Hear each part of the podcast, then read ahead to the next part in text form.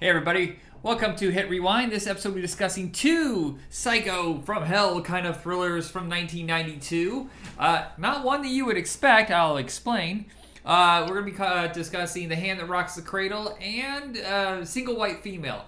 We are going to skip Basic Instinct. That was originally planned. Basic Instinct is shit. it is unadulterated shit. Oh my god. Did we talk about this in the last episode? I can't remember. I think we did. I think we were in the kind of in the deliberation. I'm more in favor of it because like it's really fucking schlocky, but that kind of fits with like in, in my opinion, like her novel is I think supposed to be kind of like erotic thriller schlock. So I, I thought it kind of worked, but maybe that wasn't actually the intention it. I don't know. Have you seen it recently though? Uh, a couple years ago. Oh, really? Okay. I mean, Uh, I was I like la- I was like laughing at it. I didn't think it was like good. Yeah, I almost okay. So Paul Verhoeven's confusing. Fuck it. I guess we are discussing this real quickly. Um, I'm never sure if today. look. Paul Verhoeven always seems like he's fucking with his audience. You know, ever since you know RoboCop, and it kept increasing Yeah. with each entry as like crazier and crazier. But I cannot sit through Sharon Stone's performance. She's so fucking bad. She's very wooden. Um, but I again, I think that's kind of the point. But I mean, like we can you can defend a creator's decision all day, but at the but you know at the end of it, what, was it like a pleasurable experience? No, not really. So I guess it doesn't really matter. Yeah, whereas I think like the two movies that we're really discussing today are I think legitimately good movies. Uh, both were Yeah, hits at the, definitely higher quality. both were hit movies. And the, you know they got the acclaim and stuff like that, but they were nowhere nearly as big or as influential as Basic Instinct. I mean that thing made two hundred and fifty million dollars worldwide, and yeah, I think a lot of it's because it's horny and it does have really high production values. It's just not good. It's it's it's the crotch shot. We all know it. Like we don't have to dance around it. I mean, that's probably a VHS seller right there. Yeah, it's a. So, Hand the Rock's Cradle, I feel like that one came out of nowhere. Nobody was really expecting this to make money. And I think it helped that it came out, I think at the very end of January, maybe early February, when there's not a lot of competition. And, and word went around. It was one of those movies I remember opened okay and just kept ticking along back in the day when you could just do that for a month and made Rebecca De Mornay a, a bigger name. She'd kind of been floating around for a little while, but after this, she got a lot of uh, lead roles. Sadly, none were as successful as this. But I think, I think it's a really good performance. That's at the same time cold and calculating, but also you can constantly tell that she's barely holding it together. Yeah. What was interesting watching this for me was like it's basically um oh man, what was the one with Michael Douglas and Glenn Close? It's it Fatal was, Attraction. um, yes, it was basically Fatal Attraction. If uh, you started at like the the last part of the second act and just kept going. Yeah. Do you think her character was always like this? Like like it didn't take a good person, like an innocent woman and make her um evil. It always it, for me it felt like that she was always kind of that way or delusional something like that. Something was broken in her already and this just te- you know, she was teetering this just pushed her over the edge.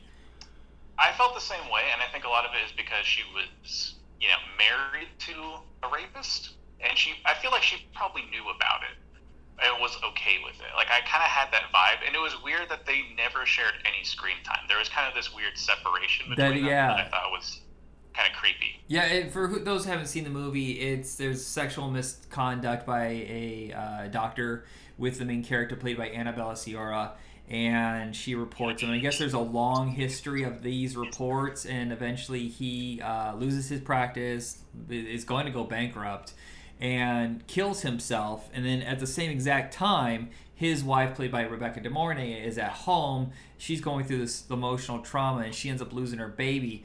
And so through this, you know, these massive events uh, in her life, it kind of breaks her and turns her, uh, well, manipulatively. She's trying to steal the family of of Annabella Sciorra, who she feels is responsible for all of it.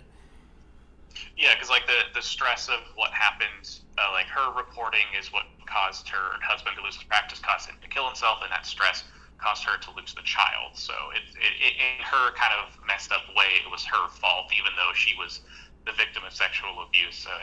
It, it's uh, it's a very dark movie that I was not expecting it to go in this direction.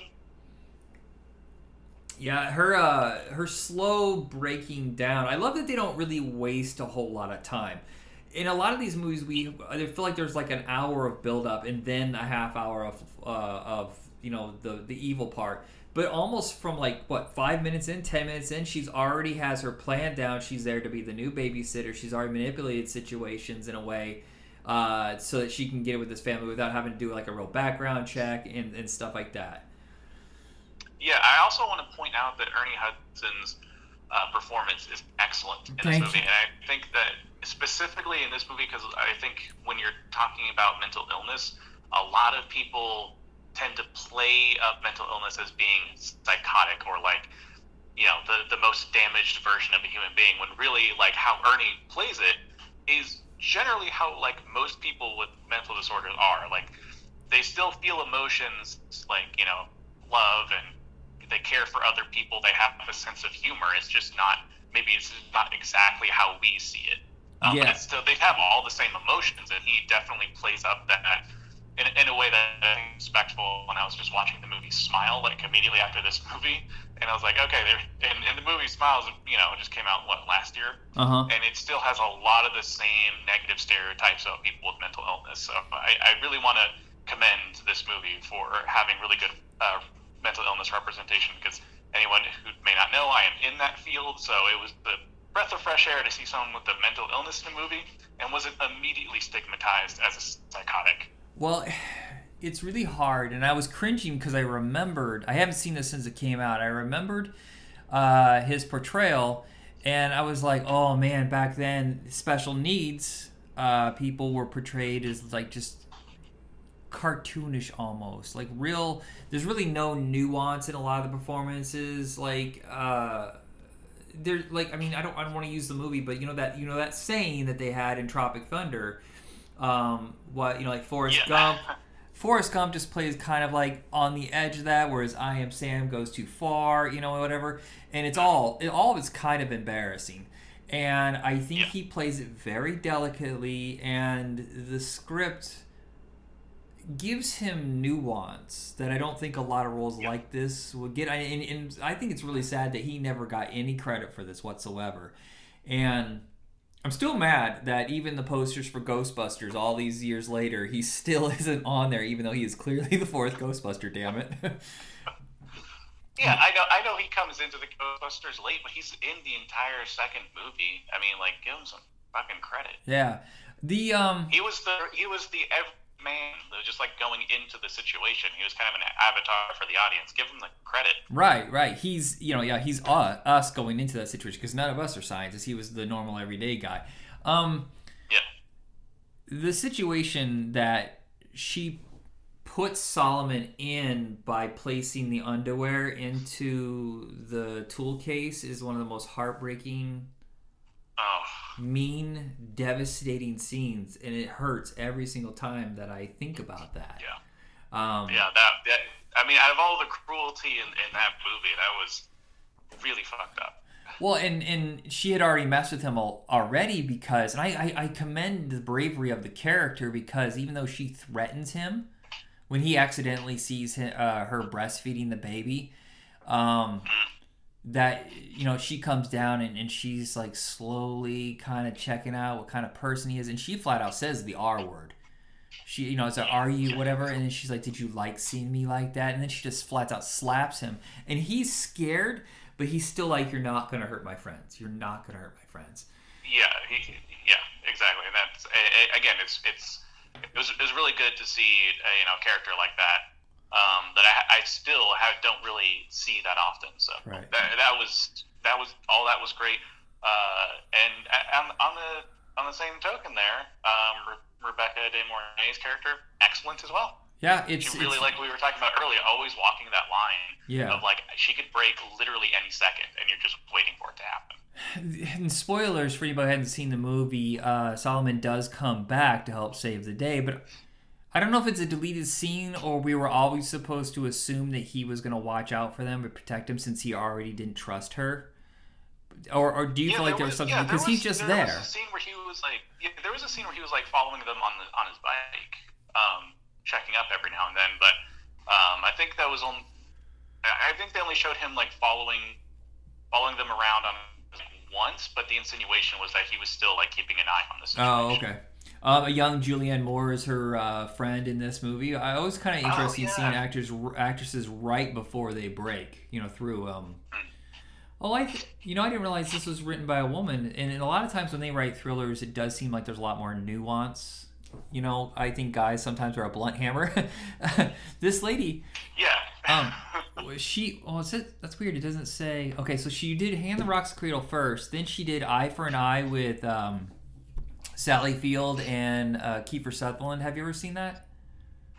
Uh, I've heard about it. and It's on my watch list. Yeah it's a seen it really good one. Uh, the relic uh, she wrote rise of the planet of the apes dawn of the planet of the apes jurassic world war of the planet of the apes. Now she's doing all of the avatars and she's coming back for kingdom of the planet of the apes. This is a hell of a career Yeah, I mean, I don't really care for most of those movies, but I mean, I can't deny that like they're like huge properties. Yeah, uh, this is from Curtis Hanson, and Curtis Hanson's one of these directors that kind of got stuck in thrillers for a little while. Uh, he had done Bedroom Window, which we discussed back in '87, uh, Bad Influence, this, and The River Wild. But in 1997, he did L.A. Confidential, and he never looked back.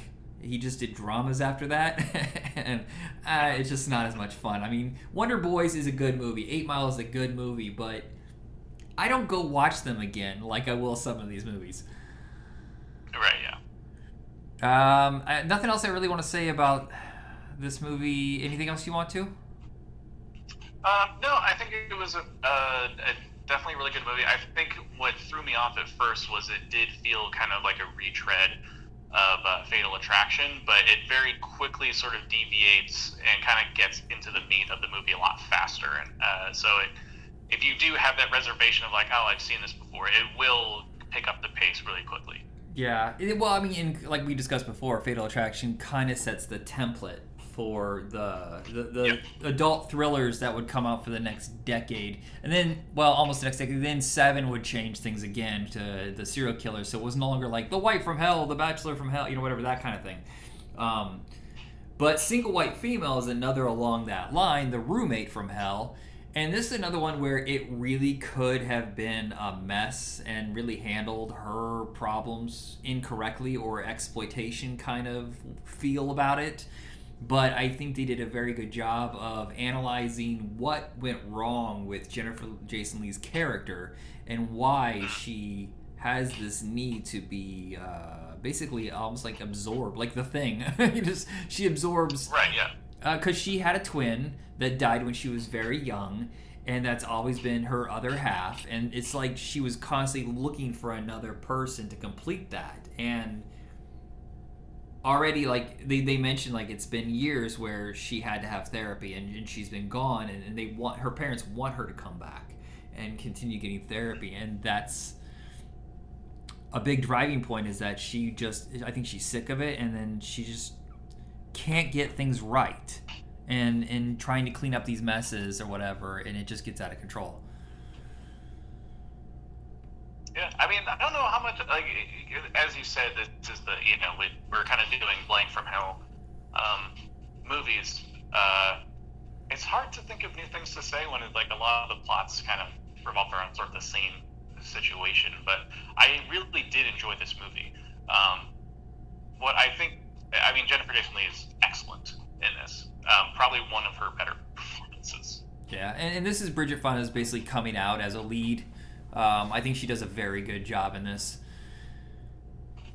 Yeah, I think the the big misstep in this movie because like it, it, it, it's always hard when you have when we have like two great movies um, to find a lot to talk about because like it's just really good. Go watch it. Um, one of the, I think one of the big missteps of this movie is probably like the last ten minutes. I wasn't I, I didn't really get the like how it kind of turned into um, almost a noirish style um, uh, thriller end there with uh, her chasing around with the gun. I thought that was a little Yeah. bit a little bit over the top, a little bit weird. I really, th- I hadn't seen the movie since it came out, and I really thought the movie ended up in the apartment. I didn't know there was gonna be this whole hunter thing with her line. See, that's the thing I didn't like is that she started having like these one-liners, and down in the basement or whatever, and I didn't really care for that. I also, like, I mean, I know it happens, but it killing the dog, oof, that is that was one of the hardest Yeah. things to take because she just like, like throws it off the balcony. Oh my god. there, uh, there is a uh, Korean movie called Barking Dogs Never Bite where the entire movie revolves around this, that exact situation. Someone throws the dog basically off the roof, and it kind of like kickstarts this entire um, film. It, it's a really good one. It's by the same guy who did Parasite, who won you know the the Oscar for Best Director. If you haven't seen his stuff, go check it out. He's an excellent filmmaker. Anyway, um, what were we talking about? Ah, seeing a white female. um, Yeah. Okay. Sorry. So yeah, one of yeah, I, I I agree. Is like I felt as though it would it would have made more sense if the finale ended in the apartment because that's sort of like where the tension comes in of having some this person in your home and sort of like that um, that sort of creepy feeling of someone um, who's not welcome in your space. And uh, anyway, yeah, it just would have ended better there. The um, it, I feel like the, all the co- all the characters basically are pretty complicated. Like eh, they're not all good and they're not all bad. They all have like these difficult, challenging layers. But except for Stephen Tobolowsky is like the the guy who hires her to design stuff. That's a flat out asshole. He, he gets what's coming to him. Yeah. But then, you know, there's that moment though where he's trying to save her, even though he's a piece of shit. You're still like, oh, oh, oh, maybe he'll. Oh, never mind. Was that was weird to give him a little bit of redemption. Um, so I do I do appreciate that a little bit, but yeah, he kind of he kind of had to deserve that a little bit at the end. I used to joke to a friend of mine that I was going to copy all his behavior traits or whatever and take over his life. I'm going to single white female you. And that became like a, sl- a slang for us for a while. um, Uh, you're probably very popular. the uh, there was there was a directed video sequel to this, and there was a pseudo remake called The Roommates about ten years ago, but I, I haven't seen either one of those. Uh, where can you find the sequel? I am interested. Um, I bet you it's on Crackle. It's a it's a Sony direct to video release. I'll see if it's available. Um, I can't imagine though, because there was a sequel to Basic Instinct as well. But can you imagine if there was a sequel to Hand That Rocks the Cradle? Like the hand still rocks the cradle, with a hand reaching out three now in 3D. From uh, yeah, like uh, uh, hand that rocks the cradle too, rocking the grave or something. It'll rock some- your cradle. Was it uh, Wayne's World? They had a joke when they did like the top ten movies of 1992, and it goes, huh, "The hand that rocks the cradle's gonna be rocking something else tonight, isn't it?" yeah, Rebecca De Horney. Oh jeez. Oh yeah, it was a moment. Wayne's World is yeah, I'm sure it is, but um, I couldn't let the episode go uh, without saying that. All right, so that is the end of this episode. The next one, I can't remember what I suggested. What the what the fuck did I? It was Army of Army of Darkness and Waxwork Two. That's right. A Bruce, well, sort of Bruce Campbell double feature. Uh, Waxworks 2 is heavily influenced by Evil Dead 2. You uh, you'll be a little surprised that it didn't get sued. And Bruce Campbell does play in one of the vignettes, and uh, it's still a lot of fun. I don't think it's as good as the first one, but it's still a hoot. And of course, come on, Army of Darkness, people, gotta. Yeah, I mean that's that's classic. Yeah. All right, Yeah, so that's, that's it. another one. That's another one that we're not gonna be able to talk about for very long because it's just perfect. Watch it. Yeah. Well, I mean, there's the There different. There's your cuts. review. There's different cuts. Uh, I'll tell you my seeing it in the theater story. Ooh, okay, perfect. And that's about it. All right. Have a good night, everybody. Good night, people.